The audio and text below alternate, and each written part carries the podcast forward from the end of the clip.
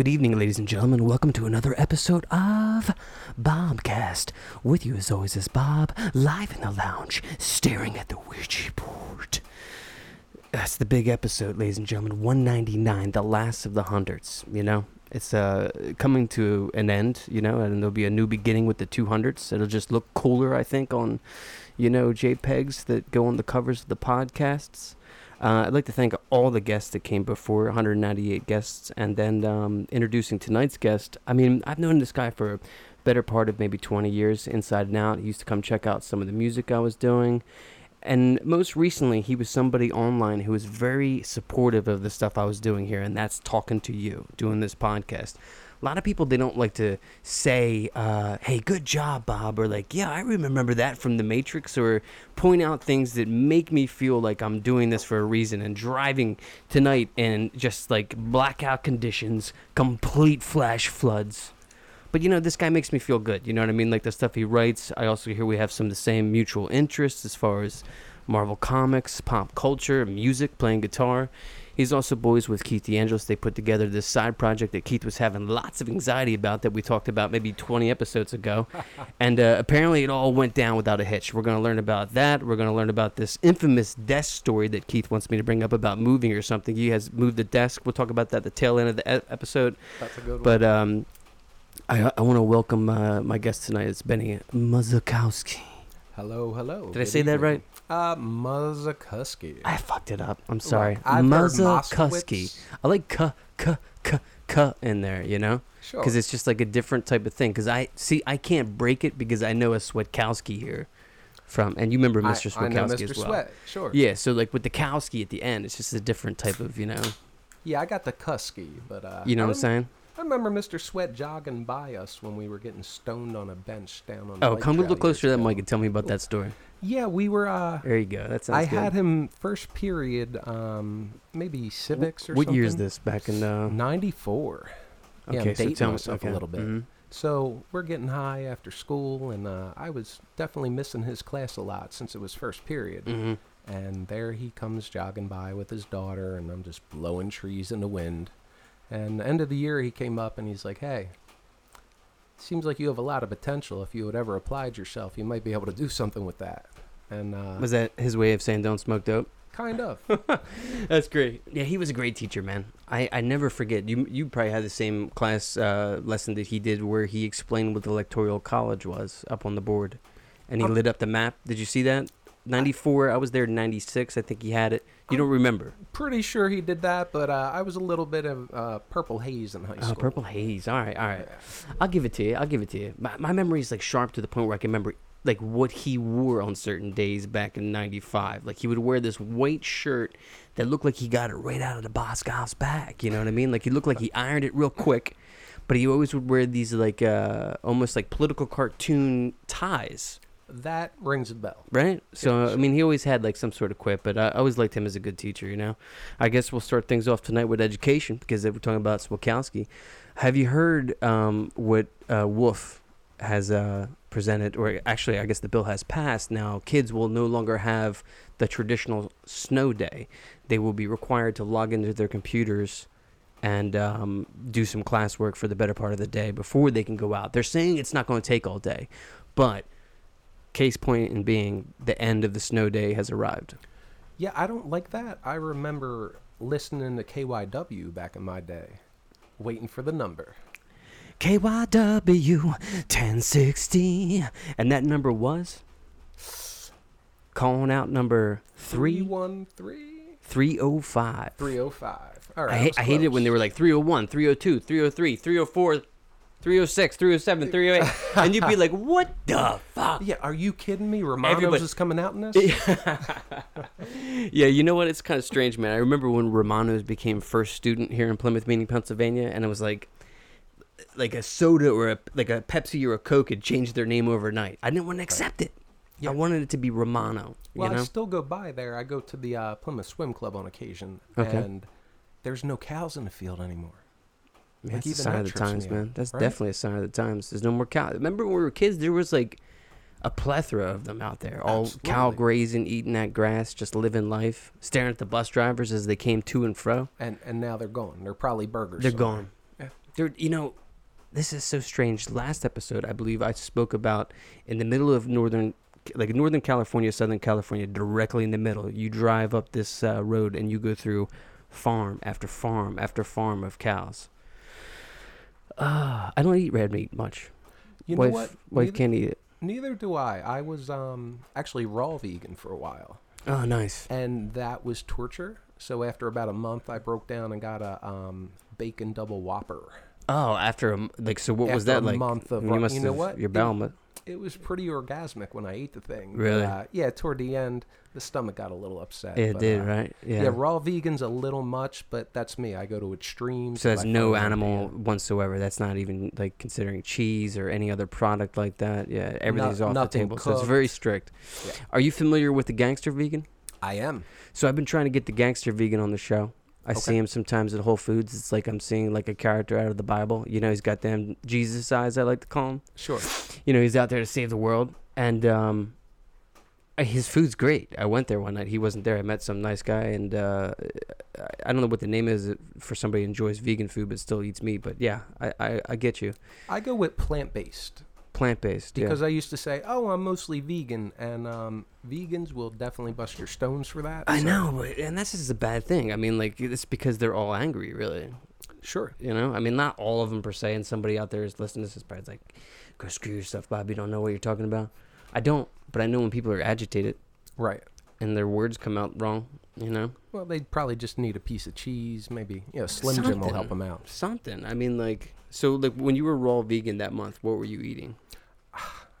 A lot of raw vegetables, a lot of fruit, a lot Mhm. of smoothies. Um, my energy levels were through the roof for a while, Mm-hmm. but I didn't have enough education to make sure I was getting the calories I needed.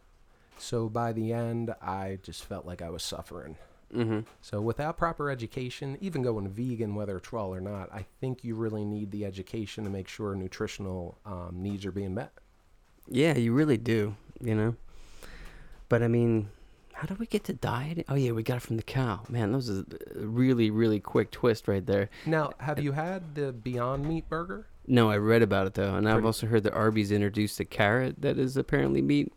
I haven't had that yet, but the so, Beyond so Arby, burgers are- Arby's is taking like you know how everyone's like trying to go vegan. There's the, the the vegan thing you said. So Arby's is going the exact opposite way apparently and doing meat based vegetable looking products to shove it in their face. that's fantastic, kind of. I, mean, guess. I, I'm a ball buster from way back, so I. oh yeah, I was a appreciate ball buster before the internet existed, man. Absolutely. What's up with that, dude? What's up with that generation? You know, like generation X, Y. What's up with the ones who were ball busters back in the day? Before like you could like troll on the internet and stuff like that. And you actually. you remember how you would actually troll back in the 90s? Let's talk about that for a sec. How- oh. So Oh. in today's world, there's lots of ways to troll. Sure. Back in the 90s, you were limited. Well, I actually got in a lot of trouble because I was known to uh, put signs upon people's uh, backs, especially Oh, you were teachers classic. in high school. You were using like what you learned from like them uh, sitcoms back in the day. Every sitcom that dealt with school that was either black and white or like in syndication in the 80s Sure. dealt with the sign on the back. Yeah, and mine were a little next level because I didn't have the give me, internet. give me, you got something? Uh, Like so, they know, were like they were basically a tweet yeah, the back. so I would Next- put one math teacher in particular. I don't want to put his name out there. You don't have to. He actually called my mother and said I was the worst one in the worst class, and if he wouldn't lose his job, he would kick my ass. Oh my God, he said that to your mother? He did, and she agreed with him. So, what? because I would put things on his back and follow him. We had lunch the same period, so follow him down the teachers' lounge, and he'd have This is in high school or high okay. school. Ask me about my sex change. Um, I'm wearing my mother's underwear. Like Really? a lot of really inappropriate stuff. Yeah. You're gonna have to tell me his name after that because I worked there for a bit. You know, Yeah. I've called out other teachers from uh, back in the day on here, and I'm not scared to do it again. But you know what? Sometimes uh, the victims aren't ready, and you have to like you know, be ready for them first before you can spring into action. Well, I Put feel like I owe this man an amends still, so I'm not gonna. put him out Exactly. I could tell you one guy I had a. I mean, first off, tell me what happened there though. So like, so what did like what came from it after that? Was your mother really upset with the fact that? Well, she tried not to laugh. She knows I have a sense of humor, Yeah. and I can pretty much abuse people, at least at that point in my life. So uh, she tried not to laugh about it. I think I got some kind of grounding, but there was no like, uh, you know, maybe I lost what what system was that? in? Sega Genesis for. Oh, you lost something. Altered Beast or like Yeah. uh, Sonic? Probably. I don't know. Sonic. I've probably been pretty upset about that. You know. Yeah, I didn't love it. I had Super uh, Nintendo, and I don't think I had Sega Genesis. My friend down the street did, but yeah, teachers calling home, man. Like before the internet, like you had. Okay, here here's something, kids. If you're listening to this and you're like a millennial, back in the day, they sent you your report card in the mail. You could intercept that shit. Okay, now it gets emailed right to your parents. You have no choice. Okay, I uh, one time, and this is a huge Bobcast confessional here. Um, Okay. Episode 199. Um, what's today's date? July the 12th, 2019? 11th? 11 11, baby. One time in ninth grade, no, it was probably in 10th grade. I, uh, it was when I first discovered um, cannabis, marijuana, weed, whatever you want to call it. And uh, my grade slipped because I was getting stoned, you know, and not uh, doing my work after school, hanging out with my mates, having the time of my life, really, experiencing what some people don't. They always say, "Oh, enjoy it goes by fast," but really, they should put an emphasis on it by less school, more life experience. We'll talk about that. Sure. But um, like uh, I didn't do well with the grades um the first semester, and then I wised up. But the first semester, I did so bad. I got D's, I got F's, I got C's. It was terrible. My GPA, I think, was like 1.89 or the close to a two or something like that. So I intercepted it in the mail, and then from the previous year. I used an exacto knife and took out A's and B's and put it on top of the D's and C's, uh, and I made a photocopy of it in color, gave it to my folks, and they bought it. You were more creative than I was because what I did was took a report card and made red photocopies, and then just they didn't notice that the You did report it- card was red, and yeah, it was. Or did they definitely- ask the next year why isn't it red? No, they it? never uh, Mhm. never questioned me on that one, but and I definitely didn't go too high. I just made sure I didn't have anything lower than a C. Yeah, you know what I did. So yeah, I, I guess I was smart in the you know implementation of this report card. But what I was really dumb at was cleaning up after myself, Ah, which I have improved at in my uh, you know 39 years here on the planet Earth. But I left like all like the clippings of the report card with scissors, I think, you know, and the glue like in my closet where I hid everything. You know, it was just on the floor, and my parents were you know putting the laundry away or whatever, and found it and put two and two together, and I got busted and had to come clean, and then you know, got my stuff together, and now uh, here I sit, uh, magna cum laude from Temple University. Go think about that, you and- know. and you didn't have to doctor that. I didn't. No, How about that? I did cheat um, once in college too. Uh, I think I talked about it once here on the show. I admitted recently to cheating on the SATs. Okay. And I think, yeah, a long time ago I admitted to this. But once you know, like in college, um, they'll give you like the blue books to fill out the essay. sure. You know what I'm saying? So uh, this one professor, he was such a numbnut. He just left the packet out and left. He's like, "All right, class, class is dismissed," and left the the, the plastic packet of all the blue books. And uh, we, j- I just took one and I gave it to my friend Gio, and he's like, "What's this for, Bob?" I'm like, "We're gonna take this home. We're gonna fill out what we think he's gonna put on the test tomorrow." And my friend Gio was like, "Nah, nah, nah, nah. We ain't gonna know how. We ain't gonna know what he's gonna ask." I'm like, "I know what this motherfucker's gonna ask, dude." and guess what? The next day, you know, he- we come in, it's up there on the board in chalk because it was like a really old piece of Temple University. And he's like, "Yeah, here's the three questions, and mine were just uh, the- almost. I think they were in the exact order, right? One, two, three, same one, same thing he prepped us on with the test prep. Sure. So then we got a blue book, and then I had to, the only thing that was difficult to do was I had to sit there and then I just like I filled out bullshit in that blue book for like hours. Pretending it was pretend- taking I, wrote- I think I wrote like necessary. Wu Tang Clan hip hop lyrics and shit. Like you know, raw. Oh, I'm gonna give it to you with no cocaine, straight from Bolivia, and just like kept writing shit. You know, I was like, if it's gonna work, the other ones just gotta look like gibberish. I can't like make you know. So then like as I was getting up, it was like the old switcheroo because I had gone into my bag to get something, got the blue thing out, had it like under the table, you know, and then as I was leaving, the switch just happened, man. That's amazing. And I wound up getting an A plus in that class, man. And you know I'm what? Sure, you did. I had to pay for it. I worked Starbucks and Ritz Camera. And you know what? When the going gets tough, you get tougher. Who makes up cheating? We do. Because we made these rules. And if you're young, don't go to college, okay? It's a waste of time, waste of money. Do something. Learn something quick, what you want to do right away with your life. And then you get to party later, do whatever you want. Don't go to these institutions, get hazed, get killed, Right. For what? For some bullshit that existed like 40 years ago when there was no rules. These institutions also, in my opinion, breed the type of people in the news we see today. The people of power, like that piece of shit Epstein. Uh, you know what I'm saying? And like all this stuff like that. Like you don't need to waste all of your money. Go to college and be in debt for the rest of your life. Well, about that Epstein thing, just I want to interject one thing. I Mhm. saw someone um, had a problem because they keep putting in this article that he was sleeping with underage women.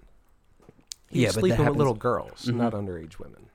And I don't get that when they clean it up because somebody has money and like oh, Somebody has Mr. money. There's that shit. Yeah. Yeah. Um. Let Let's. I mean, I'm a father. I have Mhm. uh, three of my own, two stepkids, and you know, if if an Epstein comes around, um, you're not going to read about that in the paper. You're going to read about me Yeah. Beating and the what shit I've out of 'em. done to Mr. Epstein. Yeah. Yeah, I know that raw emotion, man, of being a dad is just like, man, I never, I thought that I knew what um, Primal Rage was. Remember that game, Primal Rage? Sure. It's copying Mortal Kombat and Street Fighter, like mixing Rampage in there a little bit. But yeah, that Primal Rage, it takes over when you're a dad and somebody's jeopardizing the safety or, you know, well being of your kid. Oh, God. That's the worst, man. I don't, I don't know how to quell that. Probably because of how things are in today's world and everything's so fast and stuff. But I mean, it bugs me out.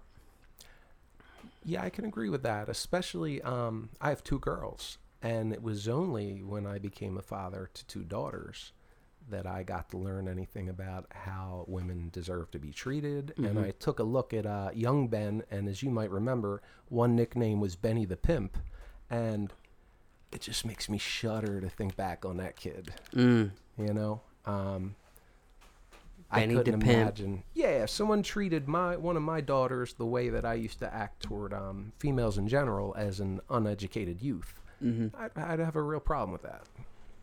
Yeah, man. Things are like there is such a kettle like boiling point here. You know, you got the U.S. women's soccer team not getting paid as much as the men's. You got them saying they don't want to go see Trump. You got them going to party with LeBron James instead, the king.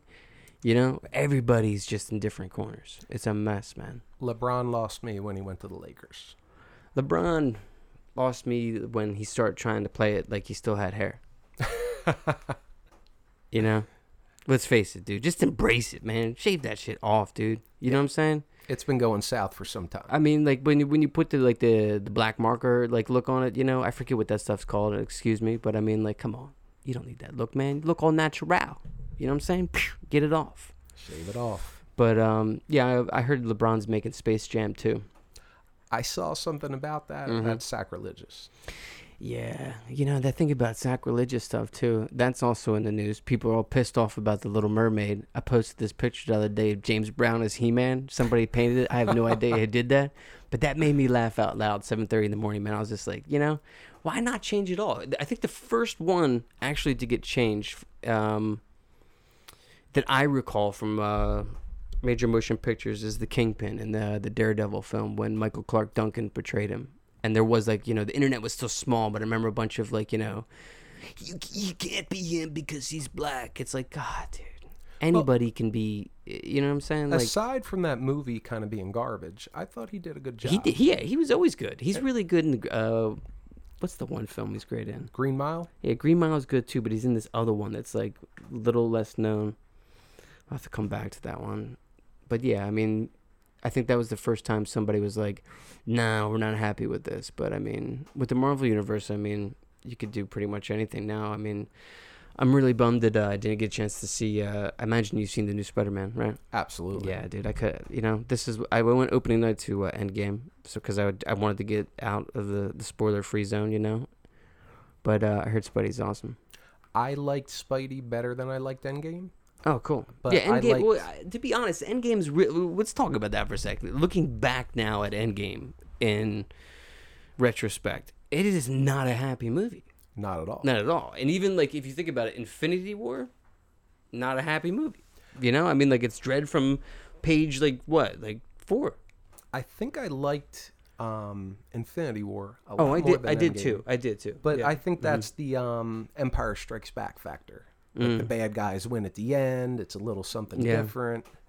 I enjoyed both films immensely, but you know what though? Like the one thing I can say is that I never thought it would go that dark. I don't know if you heard the podcast I did on Endgame, but I was shocked with the title card, the Yeah. the, the future, because I thought that, that when they showed like you know Manhattan being empty, I was like, oh, that's just got to be you know they come back and everyone's gone. No, it's like the story of like what happens when everybody has to survive, and I thought that was really cool.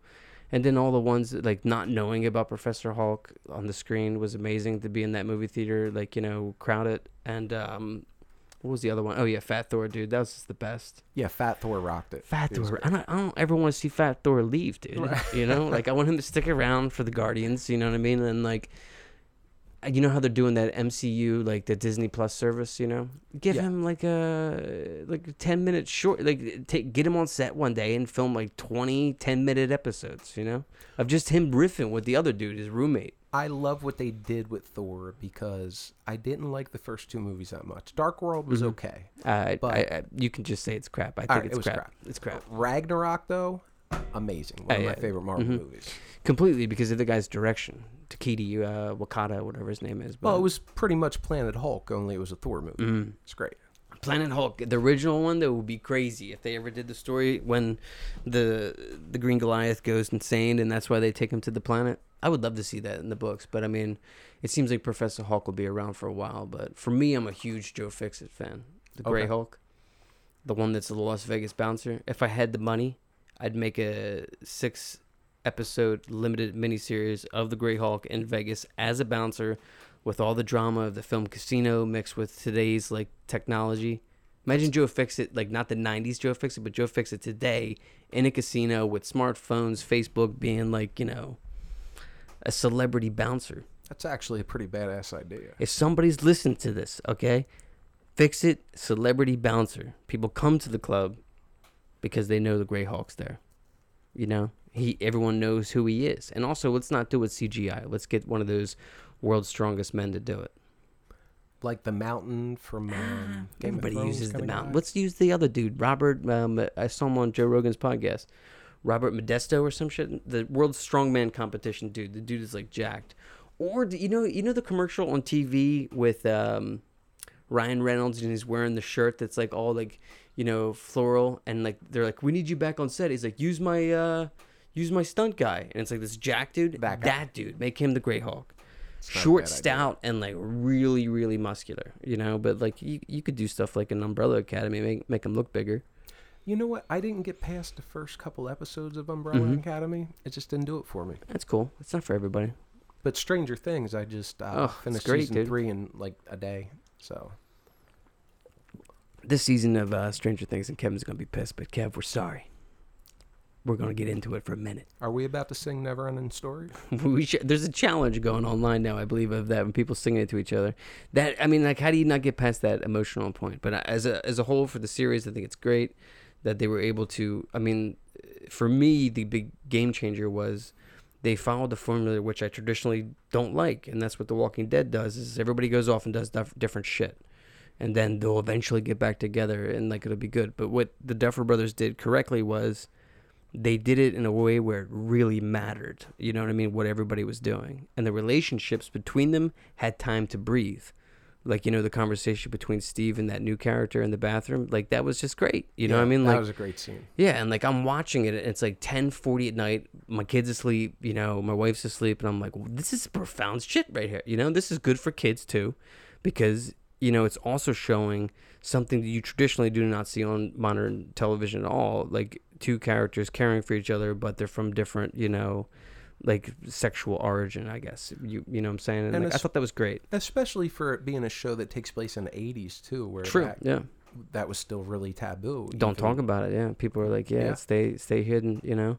But there were so many great parts, and you know, spoilers if you haven't um, seen it. Fast forward two minutes, but you know, after Hop goes into you know the end, I mean, with the post credit scene, without a doubt, I mean, it's, of course, it's got to be him alive. But before we talk about that, like his whole like thing, his whole season of um, you know trying to express his feelings towards Eleven and stuff like that.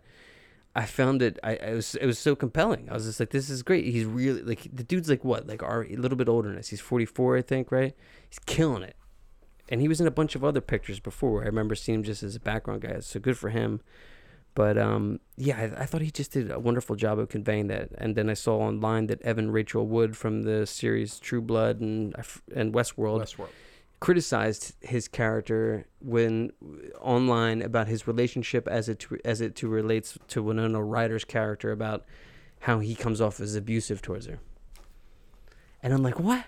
That's the way it was. Like in the like, see, you know how we were saying like back in the 80s and 90s. Isn't it weird that that's almost like an alibi for certain people's behaviors? Sure. Oh, it was back in the 80s or the 90s. It didn't matter back we, then. We don't think about it as an alibi, though. You know what I mean? Like Yeah. it seems like an alibi for some people, especially the ones in the news. Oh well, you know, when Bill Cosby got arrested and stuff, everybody was like, "Oh, well, that's what they did." Like what? Yeah. That was never acceptable. Put lewds and drinks like everywhere you go. Like what? you know? I I uh, I just don't I don't like that, and I'll, I'll be happy like when we die. You know, like we'll take that pride with us. There'll be none of that. The generations can't grow up and be like, well, I grew up in the 70s, and back then we would drive down Fayette Street with a 12 pack. And, you know, like, I'm just happy that, you know, I think that's probably the, the way that we end the current uh, conflict in uh, our pop culture and culture in general. Sure. I even remember in the 80s riding around in the back of my dad's pickup truck. No car seat, Yeah. no nothing. And like looking back, um, a lot of people got hurt. The safety stuff that's in the Mhm. place now, I come to appreciate it as a parent. Yeah. But every now and again, I'll be like, well, back in my day, and I want to glorify. Um, but when it comes down to it, um, I think we've made great strides as far as even I love the internet because it's exposing all these creeps. Like the Yeah. Me, the Me Mhm. Too movement, um, love it, and I love that everyone has a camera phone, Mhm. and it's just everything's documented. See, everything's documented. Yeah, I saw some. Uh, I, I see crazy shit on Instagram, man. Uh, Philly Classics two one five. I Highly recommend everybody that's listening to the Bobcast right now to to follow that handle. there is some crazy shit that they catch on tape down there in Philly, you know. And I ain't gonna spoil it for everybody because you have to watch it for your own interpretation. But everybody can be caught now, which is great. Because back in the day, you couldn't get caught right. at all. It, it was just proof. Do you have proof? No, I don't have a cell phone.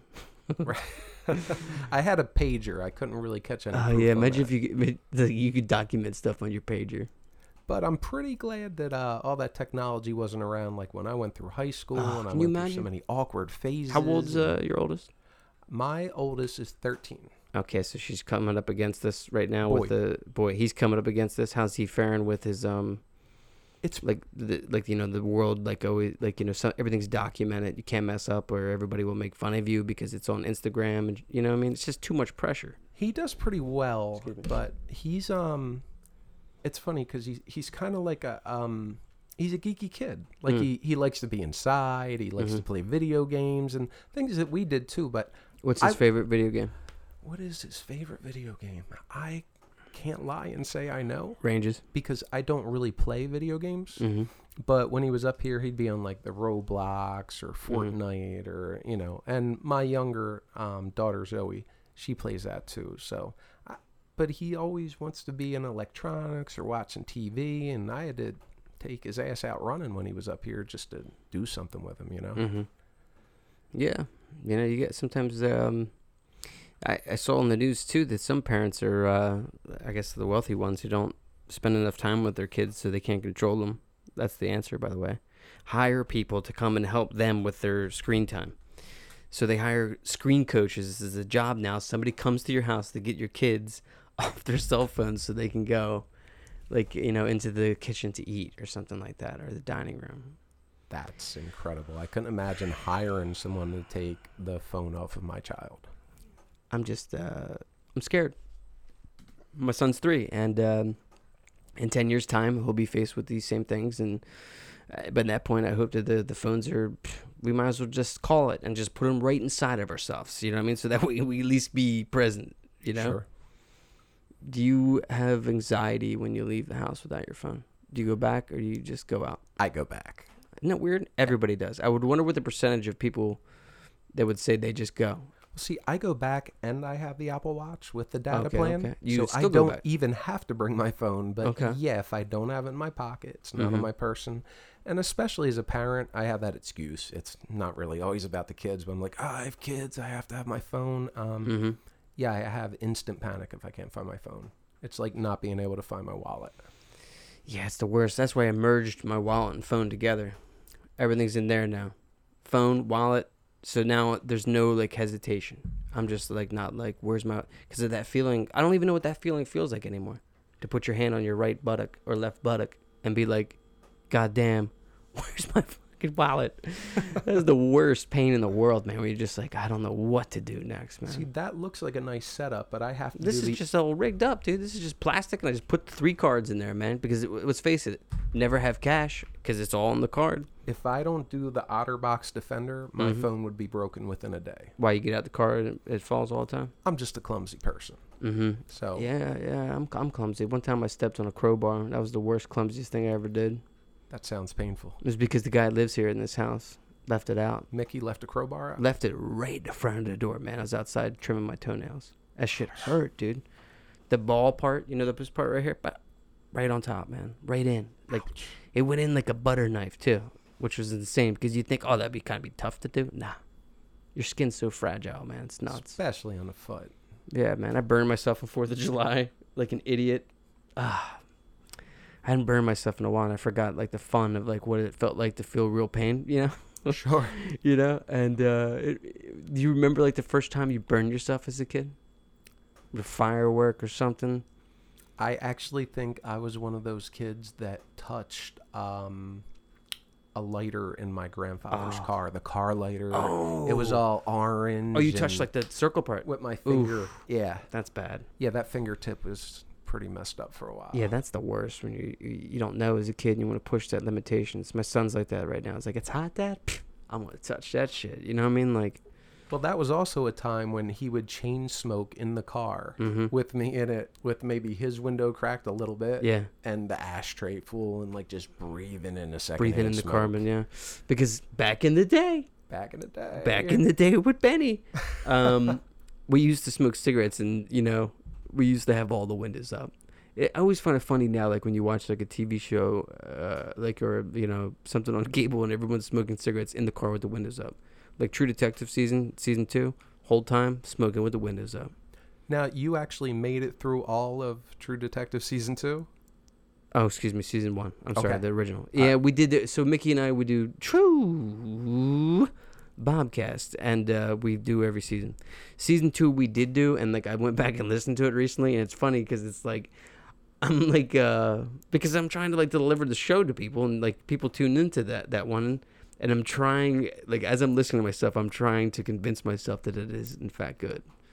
That's how I felt about Star Wars Rogue One.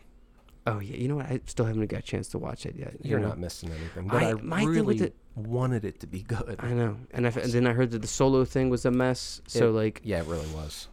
it's a shame because I think that they just kind of rushed into that. And the weird thing about the Star Wars things to me is too is like they kind of came out of nowhere. All of a sudden, like J.J. Abrams is gonna make a whole brand new trilogy of films, and I was like, really? Like it's not what? You Well, know, as soon as George isn't Disney- involved.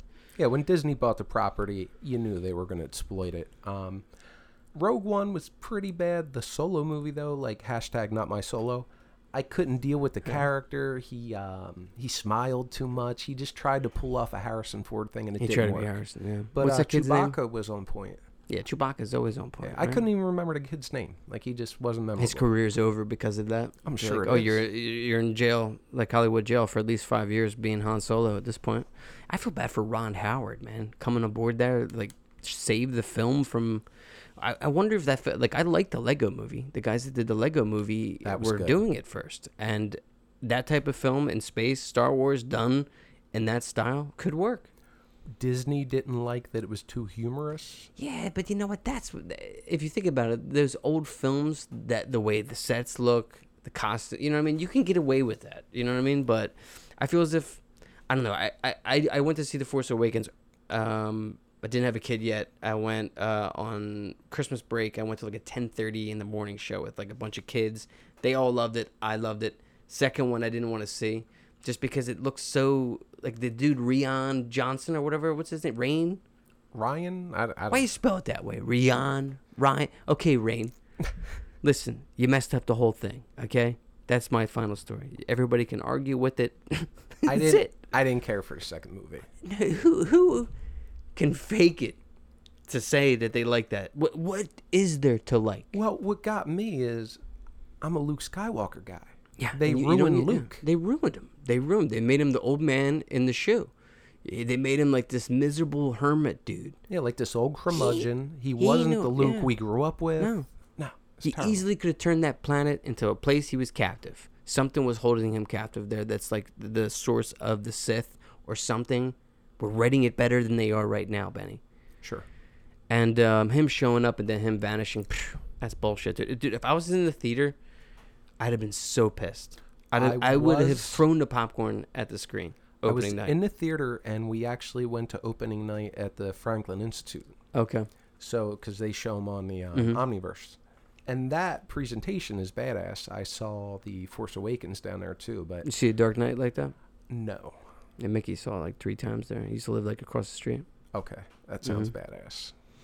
I, I haven't been to one of those in a while. But yeah, with Star Wars, man, I hope JJ can fix what happened. But I mean, it's already too late, in my opinion. You're ending a trilogy, and I don't give a shit no more about any of the characters. At one point, I did care about Poe. I liked that character. I thought he was funny, comical. In the second one, he's like, "We'll go through there," and that's like his big moment. Like he's leading people through a trail through the rocks, and then he's the hero. Like he he didn't have that hero aspect. It was just a bunch of people. Also, too, the plot that I don't like that the Duffer Brothers did correctly in that you know um, film. Like everybody's coming together. Finn's not with Poe. You know, like it's a mess. Yeah, and I didn't like um who was the shiny chick, the Game Oh, of Captain Thrones? Phasma. She Yeah, died so easy. Show her. Yeah. she's a beautiful woman. Show her. You know. Yeah, I like tall women too. My wife is about six one. Yeah, it's something about those tall women, man. Absolutely. I um, I, what did you think of Game of Thrones? I didn't care for the ending at all. Um, Uh, I, I- wanted to like it, like we were talking about Yeah. some things earlier. Um, it's very few shows that have actually kept me through the finale where I was happy. I thought Breaking Bad ended well. Mm-hmm. Um, well, I'm struggling to think of another one because Lost was my shit, Sam. and they I was. It was also another night where I had convinced myself that it was good. I And then- tried. yeah, I was like, "Oh, it's so beautiful. They went to heaven, bro." they had so many different ideas that they just didn't know what to do with. And It's a classic case of like starting a TV show. Well, actually, I do know what happened. Do you know the whole story of Lost? The beginning of it? the writer strike. No. So like the beginning of Lost. Lost was supposed to be a film, okay, and they were like, "Look, it's gonna work," and they were like, "No, we'll make it in a TV series." But originally, Dr. Jack Shephard was gonna be Michael Keaton. okay, and Michael Keaton was going to die in episode one and threw everybody for a loo and introduce Kate as the leader of the show, not Michael Keaton, because they would think everybody's like, oh, Michael Keaton's on a TV show, and then they kill him. But kind of like a Ned Stark thing. exactly, which I loved. Yeah. But then after that, it just died. But with Lost, I mean, God, what a mess, man. I remember like the first time I saw the smoke monster, I was like, what is that shit, dude? Looks like I threw a smoke bomb down the Schuylkill. Well, I it's funny you say that about Jack because he very well could have died early for me because when I went back and watched Lost again because I wanted to see if I Mhm. liked it more the second time and it I did a little bit because I didn't have my expectations weren't as high. Mm. But I skipped through Jack's personal parts like with his Yeah. dad and like he was, he just acted like a little bitch most of the series. Apparently, he acts like a little bitch in real life too. The guy who portrays him. I, I heard he beat some woman up when he was drunk, like an ass. I didn't know that. What's his name? uh, Matthew, Matthew Fox. Fox, yeah. I Matthew remember him Fox. for part Party of Five. Yeah, I never. My wife watched it, and, and like when I started watching Lost, she watched it with me because she liked him, and I was like, all right, yeah, we'll do it. But uh, yeah, how many years of our lives was that? Eight. Is eight seasons? Eight seasons. I So that's eight years, man. So like that's like all of our like twenties into our thirties, like you know what I mean? Just like, and then that let down. So many shows let you down. Did you watch Dexter? I mean, that was terrible. I couldn't get into Dexter because Terrible I- ending. they kind of lost me. Um, I used to like horror movies when I was a kid, but now Yeah, as same. I've gotten older, I, I got a little more sensitive, and I think Mhm. it was even the first episode where they had like the pieces of a body wrapped up in meat paper. Um, it just Yeah. me out. Couldn't do it. Yeah, it, it was weird for me because I liked him as David from Six Feet Under. Okay. Did you ever see that show? No. And then he became Dexter. But yeah, man, I'm still pissed about Lost. They should bring Lost back. They're bringing the Matrix back, so bring Lost back. There You know was I mean? talk that they'd like to expand Lost and do something different. Why not? There's so many different stories you could do. You know? And like the right way, not a bunch of statues and light versus dark and like volcanoes and you know.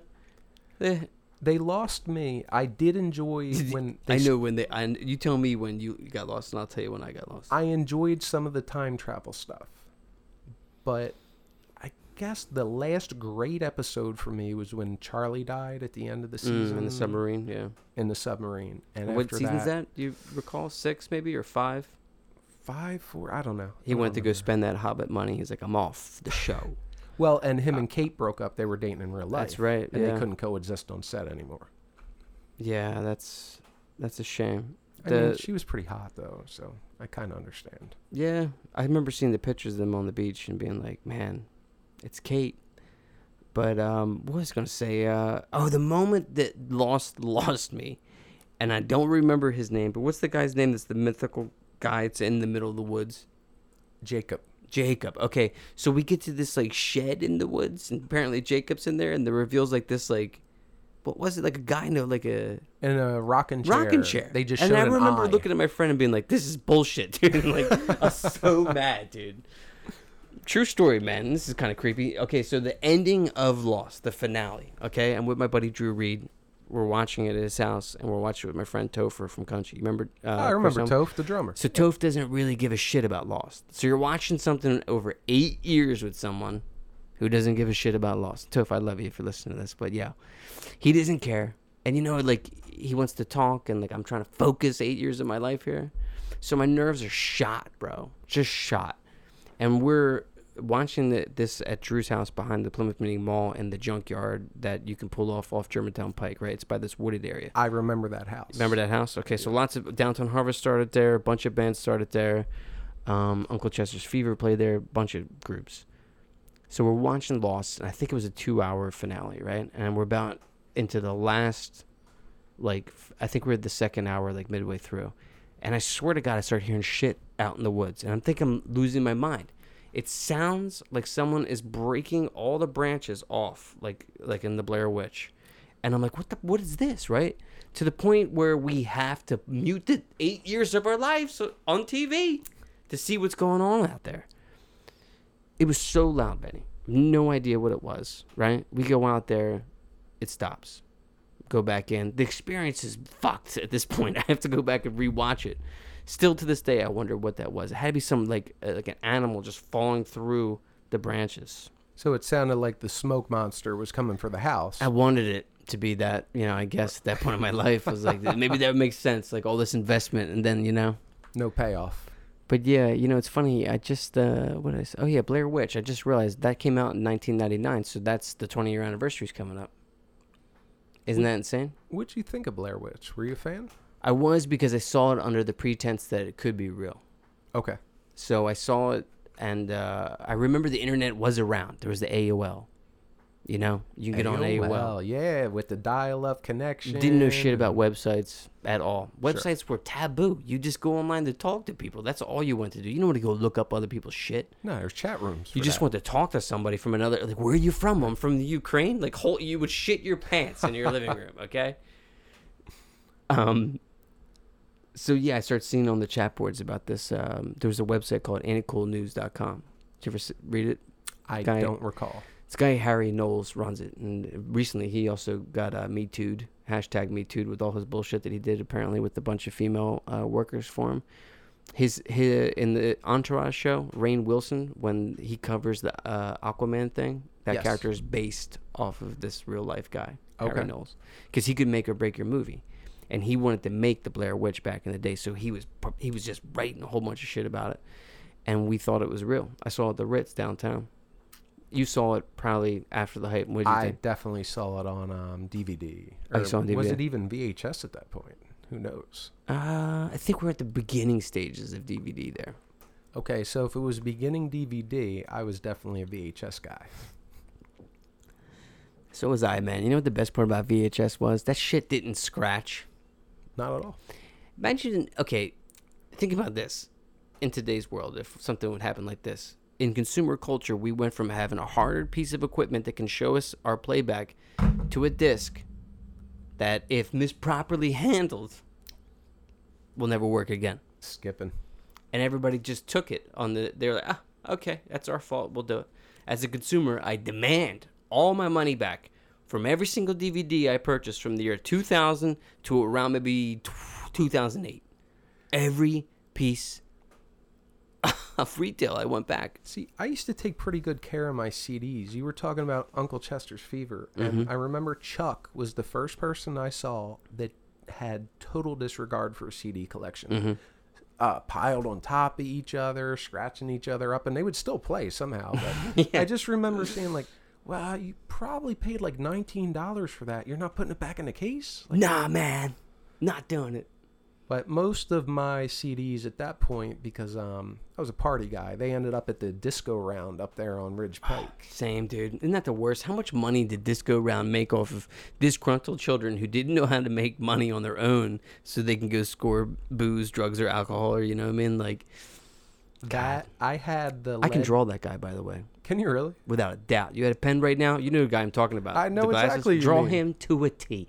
I don't even know if he looks the same way. I remember he had a wife. Don't really remember much what she looked like, except she kind of reminded me of like uh, Laverne from Laverne and Shirley. and he he had this like really he had like really bad skin.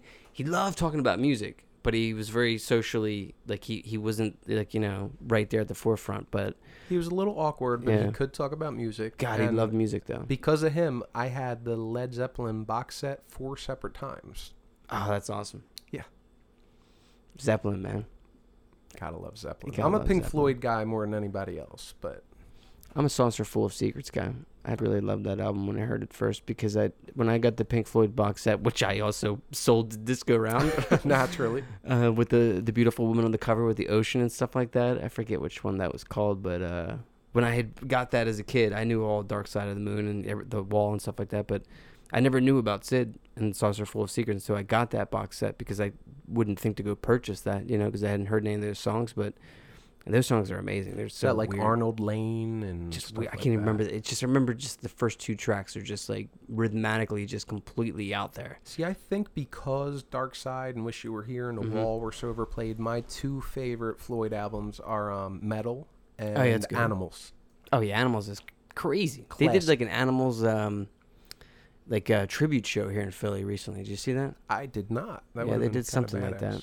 Well, But we yeah, that- saw Pink Floyd on their last tour in '94 Oh wow. by accident At the vet. at the vet. It was the night before prom, and we were actually going to meet some people um, for some mescaline in the parking lot. Nice. And we ended up getting tickets last minute down on the field. You took front you of wait, you took mescaline on the field at Veterans Stadium watching Pink Floyd. Yeah, the night before God. prom. That's insane, dude.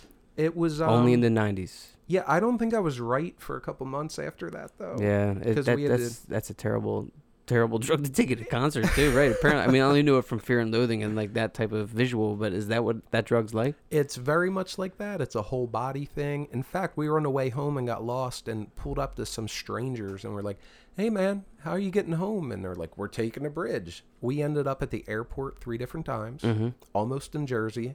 Somehow we made it back to Plymouth. I don't know how. Yeah, man, I had many nights like that, and God bless all those nights because I made them out alive, and like all my friends are alive. But I remember one night leaving the electric factory and not being able to hear anything because of some of the things I had taken that evening, and uh, people were talking to me. I couldn't understand a word they were saying. All I saw was their mouths moving. I thought I would never hear again.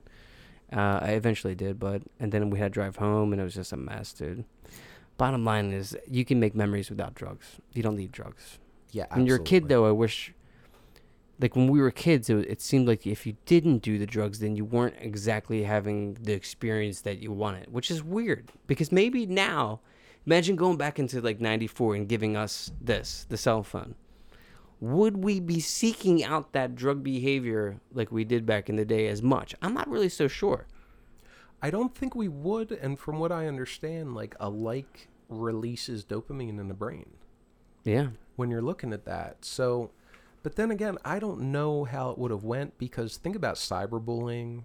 Um, oh yeah. There's a lot of components to that, and especially back then. Um, God, I'm just so glad there's no digital record of what I was doing in the '90s. I wish there was. I, I wish I could watch it tonight on TV before I go to bed. Just like a, like a like a, a bullet list of all the crazy things I did as a kid, man. I'm so thankful for those times though, man, because we experienced the the end of the century, in my opinion, in, Tho- in all its finest forms, really.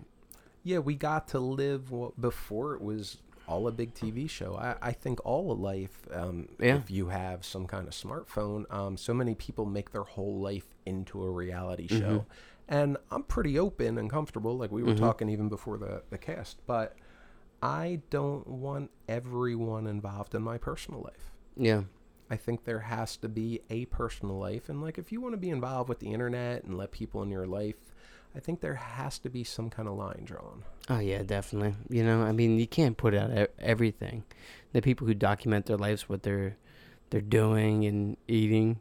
Chris D'Elia, he does does this funny shit where he talks about the people that do it. Cracks me up, man. Like he's on some next level stuff, man. He's the same age as uh, me. He's 39, and his whole thing right now is I'm the youngest man alive, and that's it. Because I know he's going through the same thing that I'm going through. You know, like I'm 39. Like it's you know. I'm happy to be turning 40. Okay, it's it's cool. I'm down with it. You know, um, I have everything I want. You know, I guess I there, there's. I think the more things you want in life, the less you experience it. You know, so just be in the moment. But yeah, like he's such a bullshitter when he's like, "That's it. I'm the youngest there is. There's nobody else." The 40s aren't bad, man. I'm uh, 30s weren't bad either, man. 30s were good, man. I was such a. I remember when I turned 30, I was like, that's it. The musical dream's over, you Sure. know?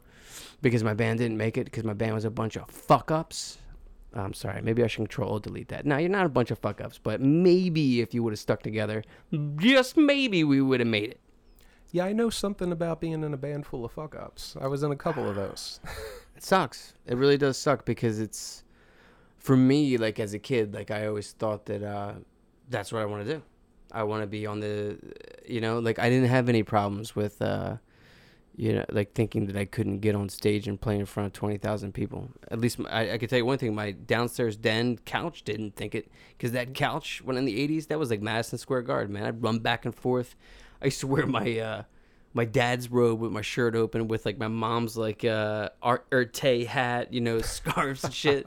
I was totally into the metal thing, and then Nirvana happened. I was like, oh, I gotta change my look. They definitely changed the game. And you know what? I remember being cool enough and odd enough where people, when Smells Like Teen Spirit came out, people were so confused they thought that um that might be Scott Weiland with longer hair. Yeah, there's But yeah. peop people were coming to me like, "Yo, Benny, what do you think about Nirvana?" And I'm like, Mm-hmm. "They're amazing. You know, they had an album before this."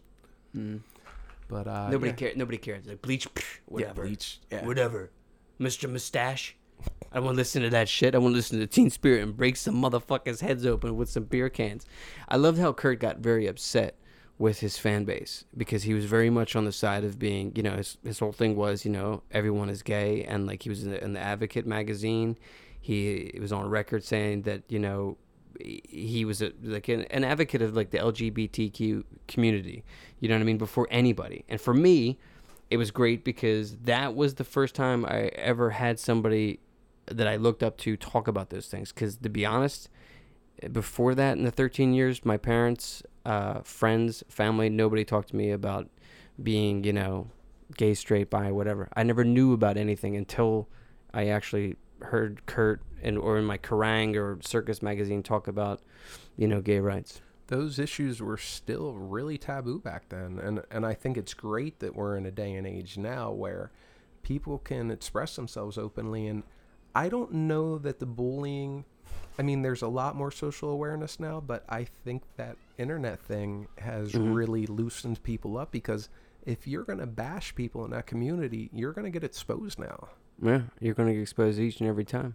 Absolutely, and I think that's a good thing. You know, I we were talking earlier, and I don't have a problem saying this. Is um, I'm 43, and I just got comfortable myself expressing the fact that um, you know, I've suffered from gender dysphoria from a young age, Mm-hmm. and it was something growing up in blue collar Conshohocken. um, with my dad, who's a teamster and a truck driver. Love you Mhm. to death, Dad. But it just did not feel safe to even look at that part of myself. Yeah. And now that I'm a father of three and I have a wife and um, coming to terms with this in the context of a marriage wasn't exactly easy, but um, we're working through it, man. And Well, I'm that's, great. that's great. I'm happy for you to, because you know what? You have to be true to who you really are at heart. I think I can't remember. I saw something today on the internet. I think it's, um, I think it's the Japanese culture says you have three faces: It's the face you show to the world, the face you show to your family, and the third face is the face that you really are that you never show to anybody. And I think it's wise in saying that that you should just try to put one mask forward for everybody should. You know, you shouldn't uh, pretend to be something you're not. And if you're more comfortable, and I applaud you for for coming to that realization because there's other people out there who may be going through the same thing that don't think that they can because they think that oh I'm too old or you know what I mean.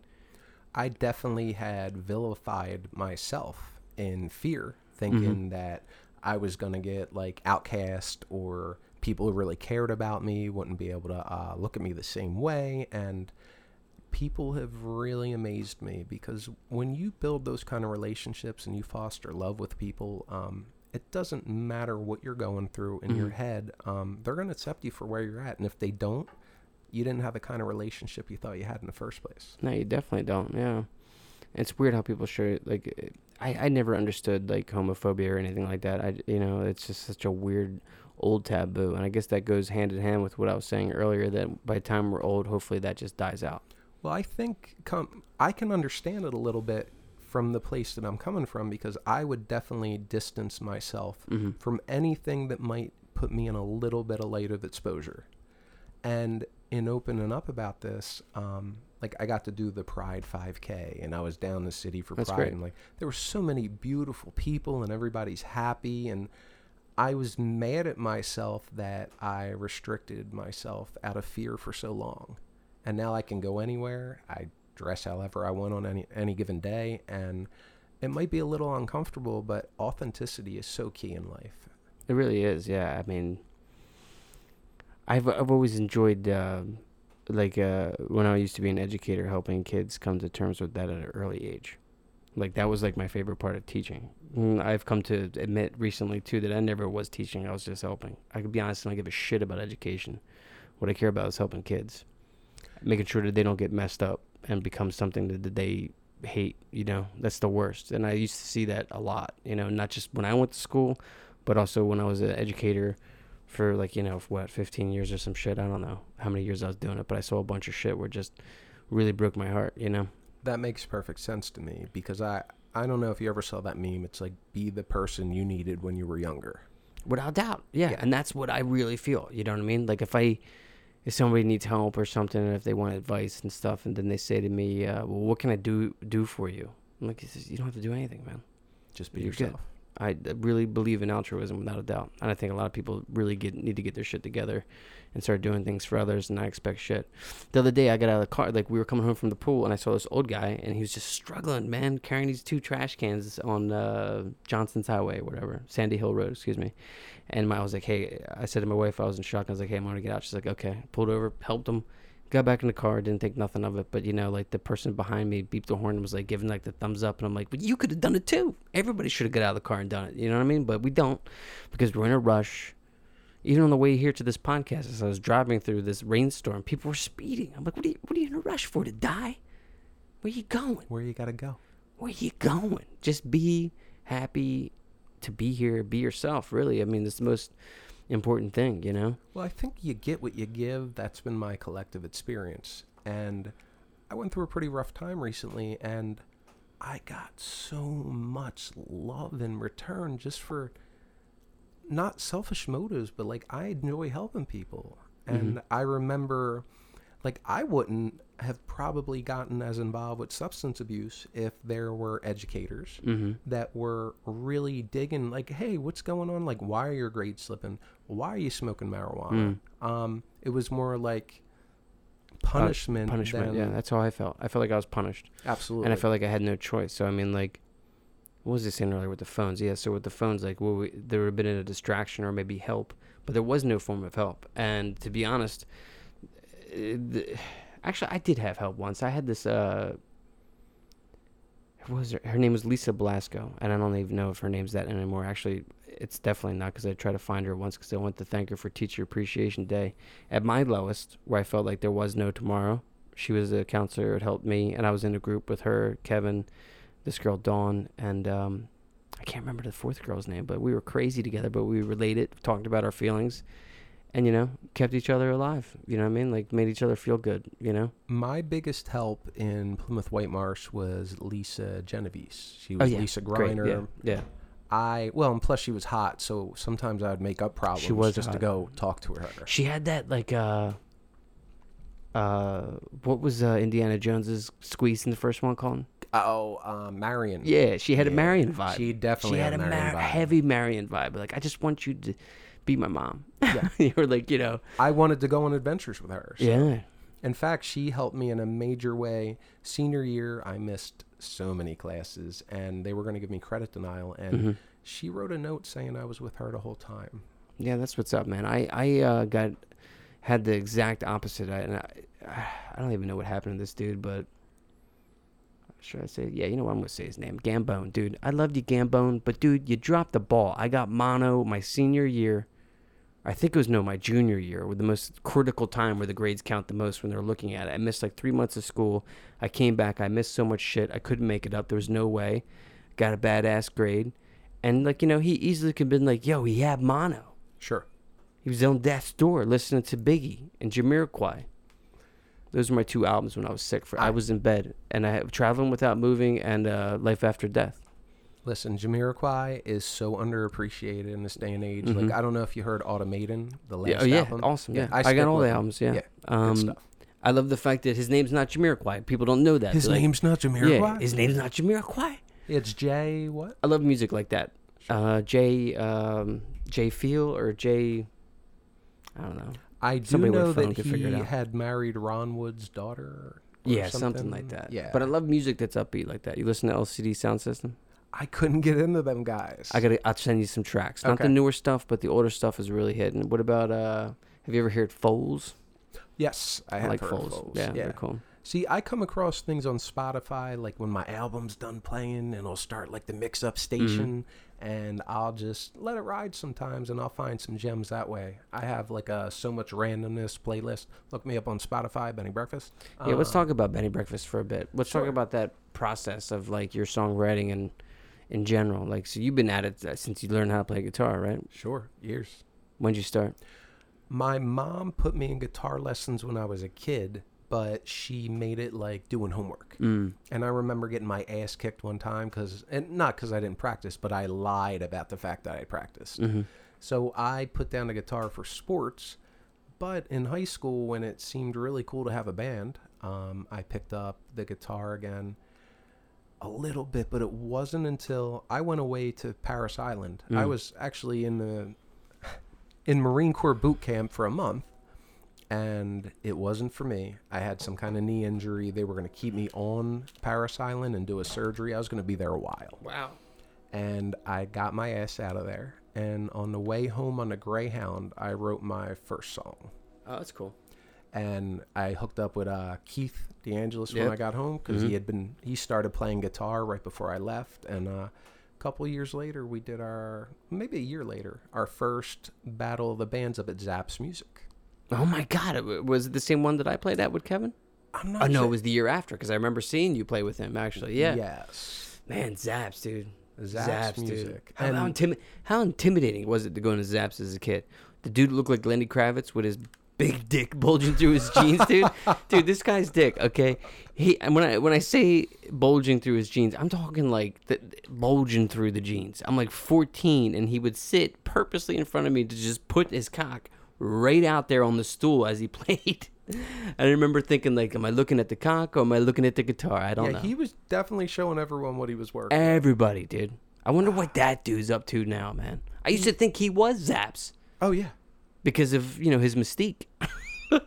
I mean, that's like the dude that used to work at Sam Goody that like to look really rock and roll. Yeah. you know, with the I'm friends with him. beard. I'm Okay, friends with him. Yeah, I still hang out with him. He looked like he should work at a music His name's store. Rockstar Rob Templeton from WMMR's Comic Book Gurus podcast. That's awesome. Yeah, so they invite me down to MMR sometime, and I do the the podcast with them because you know I love comics and stuff. But I worked at Sam Goody with Rob for a year Okay. at the tail end of tapes, and he was pissed, pissed, because his main job was to organize fucking tapes for six hours. I don't know how he got that job, because how many tapes need to be reorganized in six hours?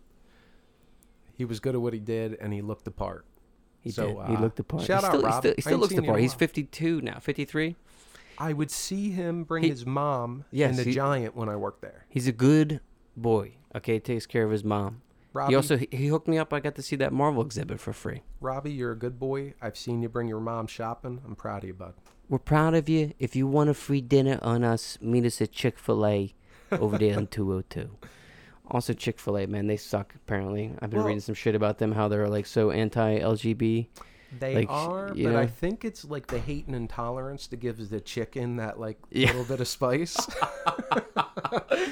Yeah, the, you know, I I gotta be honest, man. That Polynesian sauce is just sweet, man. You know. uh, well, I like to dip the waffle fries in there. I like know. I, I would like to dislike Chick Fil A. Um, That's funny, right? That's like a love kind of, the it's kind of funny. That's a funny joke, like you know, like it's so goddamn good that I just have to have it, no matter what.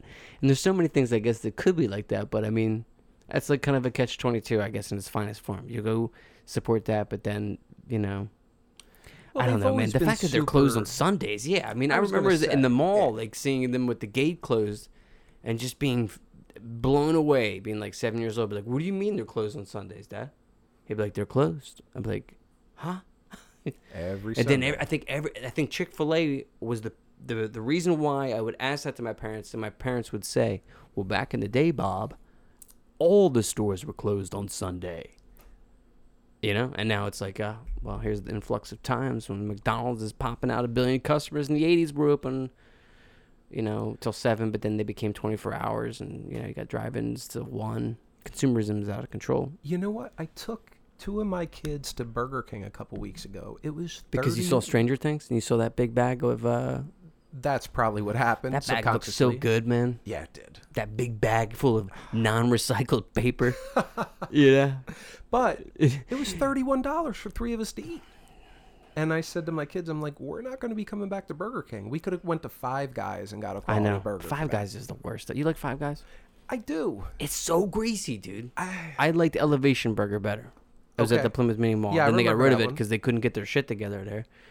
Um, Wayback Burgers are pretty good too. I never had one, but I used to live in L.A. with In and Out Burger, dude. You ever have an In and Out Burger? I have not. Ah, Yeah, I've heard things. I've heard good things. my things. God, the See- things that people will do to get one too. No matter how um, plant-based I might eat today, Yeah. I always occasionally have like a good cheeseburger or Mhm. a good cheesesteak. You can't go. wrong. Since I don't eat meat on the regular because of uh, my wife's condition with too much iron in her blood, when I do have meat, I get do good, I get that surge of energy, which is just like you know, like I had a burger at a barbecue and I was like, oh my god, I'm I'm surged up.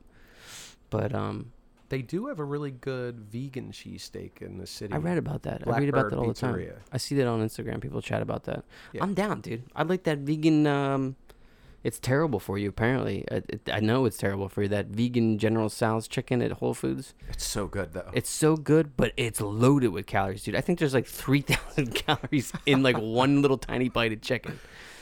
But uh, yeah, man. Um, I'm happy that the music's still going. I'm happy that you know things seem to be going well in your life. You know, yeah. Um. You know, hills and valleys, peaks and valleys, man. But uh, I'm did- happy. Yeah, that you're you're like, but you're in control of the peaks and valleys now. Absolutely. Well, we were talking a little bit, and um, I'm actually a big advocate for medical marijuana for people who can use it successfully. hmm I tried the program after six and a half years of complete abstinence no drinking, no drugs, no anything, because Mhm. you know, I used to struggle with other things.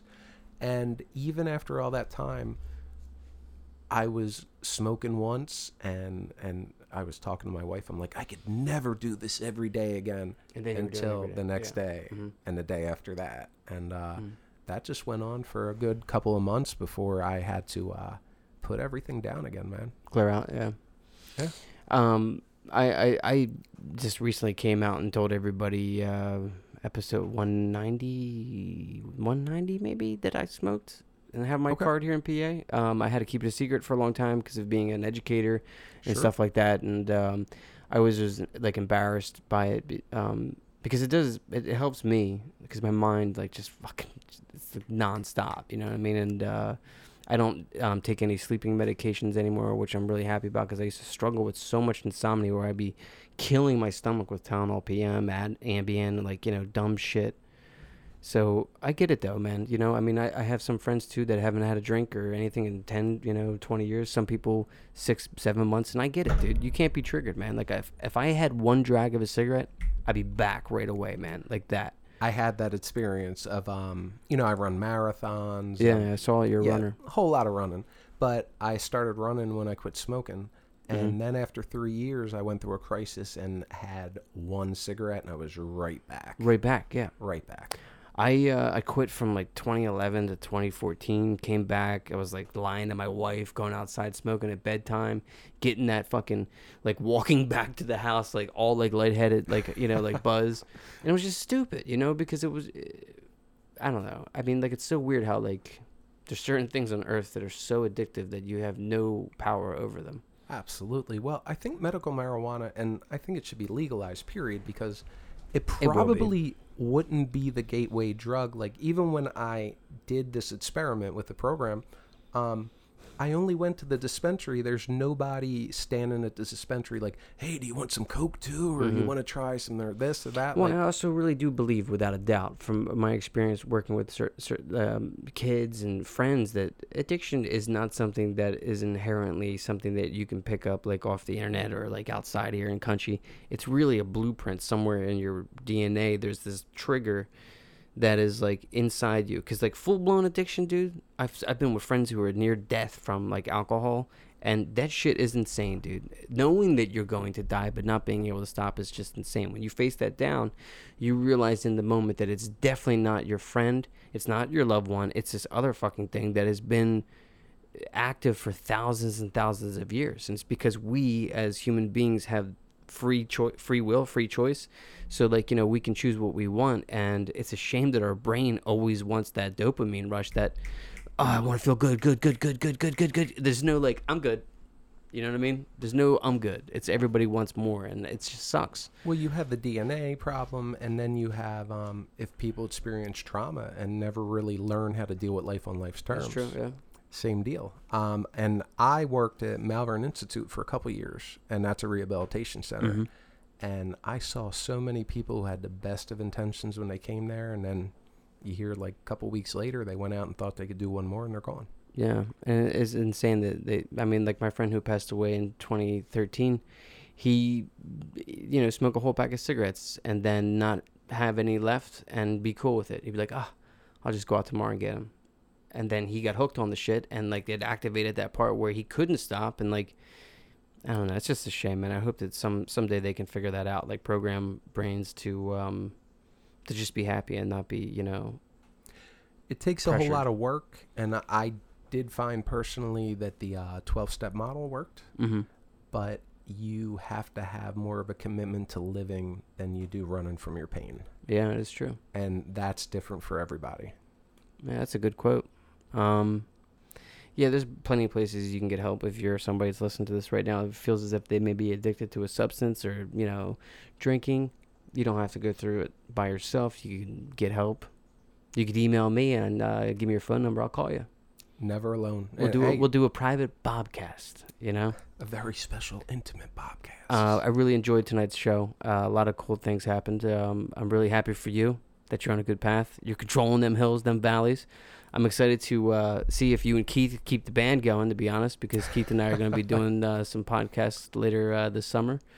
Uh, maybe you guys can come back and perform, like have like a guest band type thing scenario. You know, that would be a lot of fun. Uh, he might have anxiety hearing that. I know. I, I, it was really cute when I found out he had, he had anxiety when he's like, and he wants me to do this, and it's his 420 festival, and we got to play these songs, and I don't know what's gonna happen. I was like, oh, you're gonna be fine, bro. Oh, it was fantastic. and I saw some like, video online. It looked great. there were Sounded six great. people there. I mean, it really wasn't that deep, but uh, Yeah, Keith had me practically hyperventilating leading Mhm. up to it, but uh, yeah, we were fine.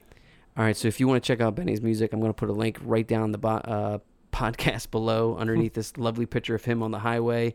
Check him out. Uh, I really appreciate you coming on the show, and thanks for always being positive for me online, supporting me and stuff with this. Uh, congratulations on episode 199. I appreciate being here for it. My name's Bob. This has been another episode of Bobcast.